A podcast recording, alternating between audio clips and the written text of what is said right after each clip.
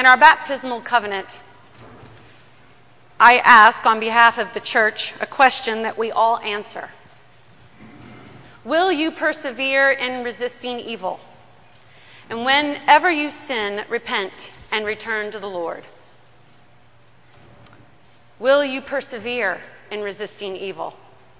And whenever you sin, repent and return to the Lord. The answer that we will say in unison is, I will with God's help. I really appreciate the verb choice in this question. Will you persevere in resisting evil? Perseverance is needed in resisting evil.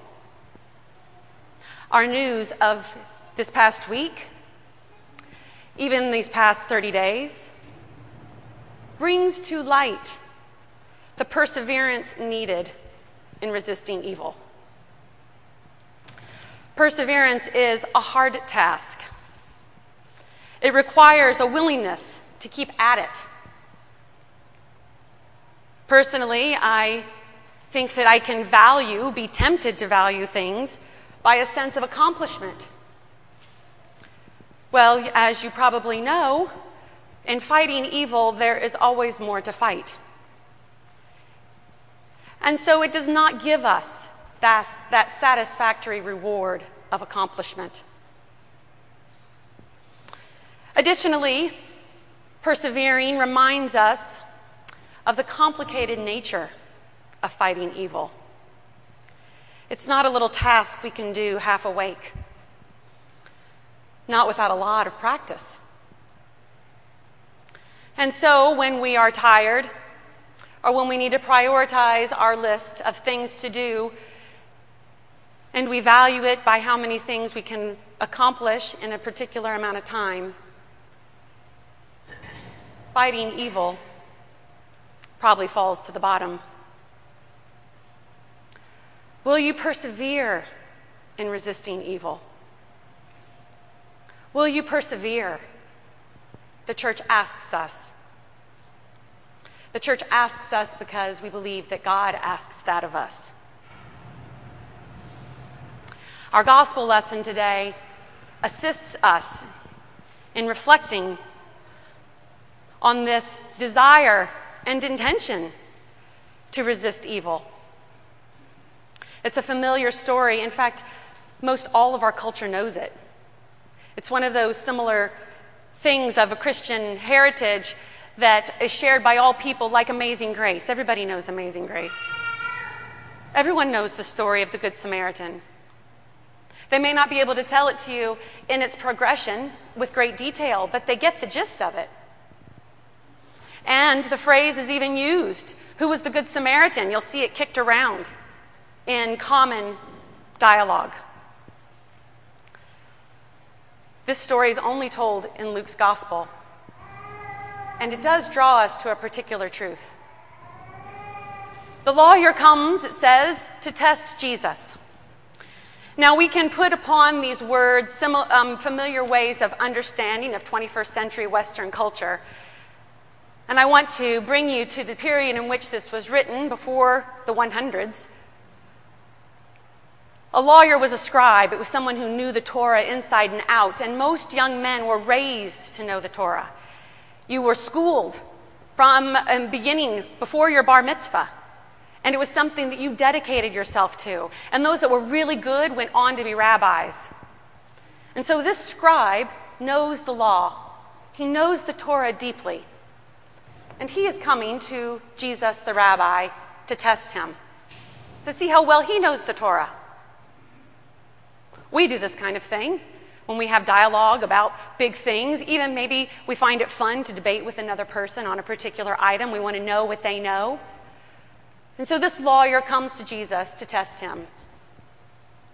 He asks him a simple question What must I do to inherit eternal life? And Jesus puts it back on him and says, What does the law tell you? And he remembers You shall love the Lord your God with all your heart, soul, mind, and strength, and love your neighbor as yourself. Jesus says, You have answered correctly. But the next part of this story I find particularly intriguing. But wanting to justify himself. Wanting to justify himself. Wanting to find himself in the right. He puts it back to Jesus and says, Who is my neighbor? How often we justify ourselves, we look to justify ourselves in our actions. I have rarely found anyone who takes action without some sort of justification. And the law gives many ways to justify yourself. But Jesus challenges the man's understanding with this story. And he changes the framework of justification. It is not the law Jesus brings this man to understand, but it is love that justifies. What would love have you do? It is love that justifies. Paul talks about this in his letter in his letters, particularly to the Romans and to the Galatians, when he talks about being justified by faith. Wow, has Paul experienced this in his life? And he can't shut up about it. He sees how easily people justify themselves by keeping the Torah and how they wreak havoc on the goodness of God's creation with their intention for justification, to be right in their following of God. Paul says, You know what? I was one of those guys. In fact, you could hardly touch me. I was that good. He goes through a whole list of his credentials in one of his other letters. And he found in a relationship with Jesus, everything got turned around. And he was more grounded and more liberated when he rooted himself in the love that he was shown in Christ. He found his rightness in his faith. It was in his faith in Jesus, the resurrected Lord, that he knew what to do. What would love have you do? What would love have you do? There are lots of other reasons, lots of other justifications. I dare say, all this week and several weeks ago in Orlando, all of those people had justifications. Every single one of them. What would love have you do? This is why we must persevere. Love calls us more deeply into places that we are even afraid to go. We're not sure we're equipped for it. And Paul says, you know what? Actually, you're not. But the good news is, God is with you. God completes it. You are going to go in feeling ill equipped. You're going to have a million reasons why this isn't going to work. Listen and trust in God.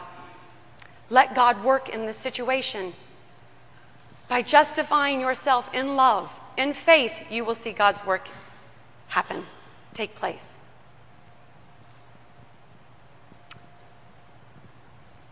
One way that we do this as a church is enter into the community even when we don't even know what all it entails.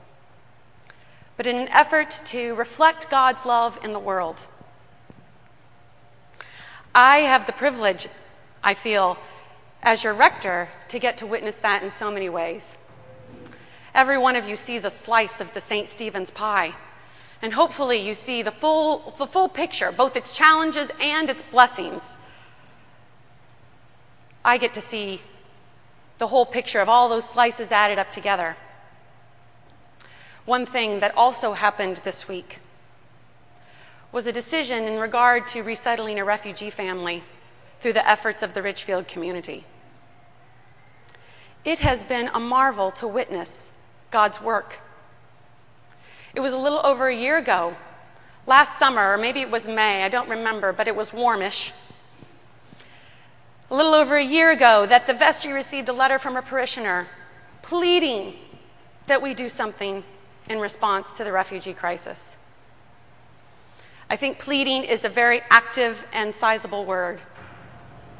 The letter came across with the urgency and the longing and the desperation and the uncertainty but just the clarity that we should do something. We agreed as a vestry. But now what? Some of you remember Elaine Sleeth, who was our deacon intern last year, and I said to her, Will you work on this, please? Talk to some folks that I am aware of who also share this same longing. Here they are. And so she did. And with that little team of three or four people, they began to figure out what they know and what they don't know, what they knew, what they didn't know, and to discover what might be a next step. They had an initial meeting. Maybe some of you went to that. It was last fall, perhaps in September, maybe in November. I'm not really quite sure. But there was some information shared about what we know and what we don't know. And from there, people said, I'll show up in a couple of weeks again if we want to talk about this. And so started a series of meetings. The leadership of those meetings turned over three times.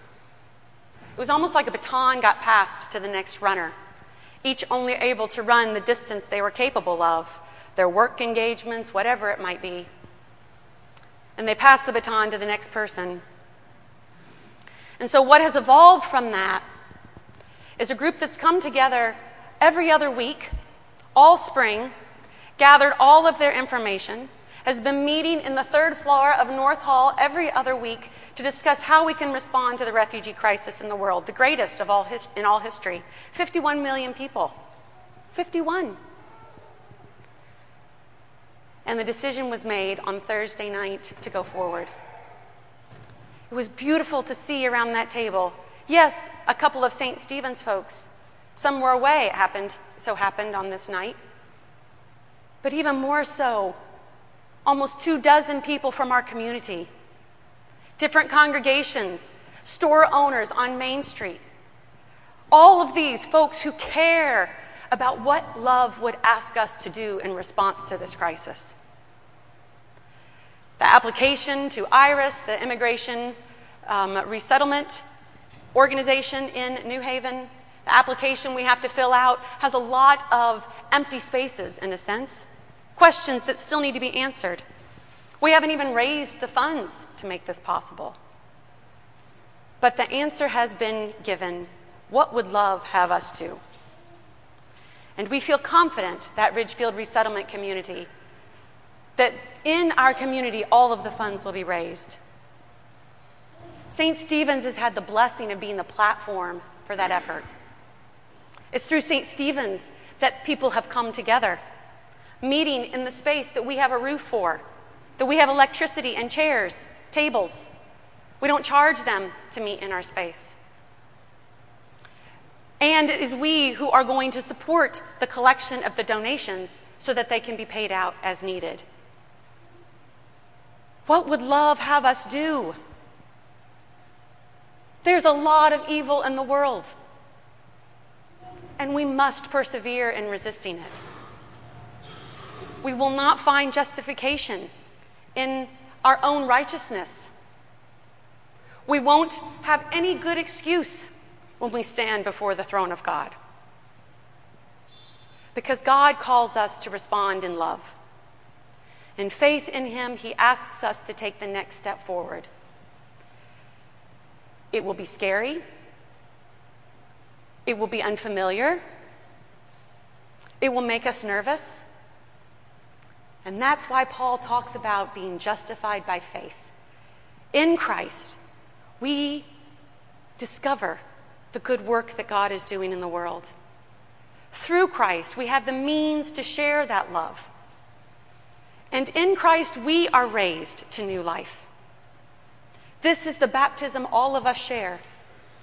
This is the baptism in which these three young people will be baptized this morning. What would love have you do? Amen.